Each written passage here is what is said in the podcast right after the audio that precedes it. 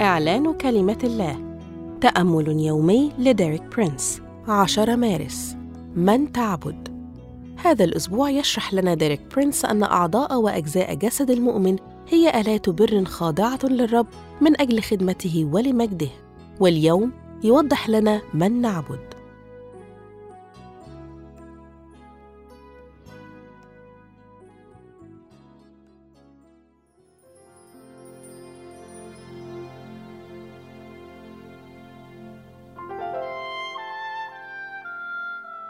يقول الرسول بولس في رسالة روميا 6 العدد 16 ألستم تعلمون أن الذي تقدمون ذواتكم له عبيدا للطاعة؟ أنتم عبيد للذي تطيعونه إما للخطية للموت أو للطاعة للبر؟ يقول الرسول بولس إننا عبيد لمن نطيعه. على سبيل المثال إذا أطعنا الفجور نصير عبيدا للفجور. لا يمكننا أن نطيع الخطية. دون أن نصير عبيدا لها.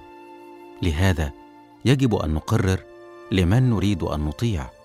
البعض منا لا يحب اتخاذ القرارات ولكن في الحياة الروحية لا يمكن تجنب اتخاذ القرارات. في نهاية مسيرته وضع يشوع شعب الله أمام خيارين. يقول في يشوع 24 العدد 14 و15 فالآن اخشوا الرب وأعبدوه بكمال وأمانة.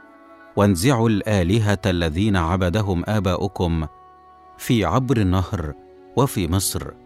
واعبدوا الرب. وإن ساء في أعينكم أن تعبدوا الرب فاختاروا لأنفسكم اليوم من تعبدون. إن كان الآلهة الذين عبدهم آباؤكم الذين في عبر النهر وإن كان آلهة الأموريين الذين أنتم ساكنون في أرضهم. وأما أنا وبيتي فنعبد الرب. توضح الآية أن يشوع تحدى شعب الله ليختاروا من يعبدون.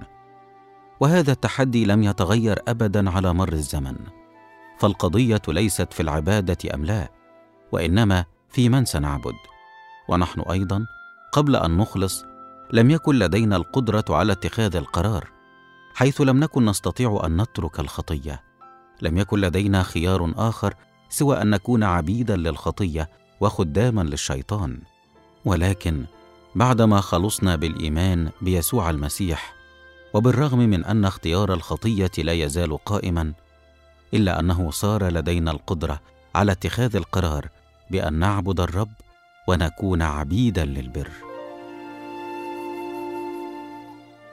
أشكرك يا رب يسوع من أجل انتصارك على الصليب.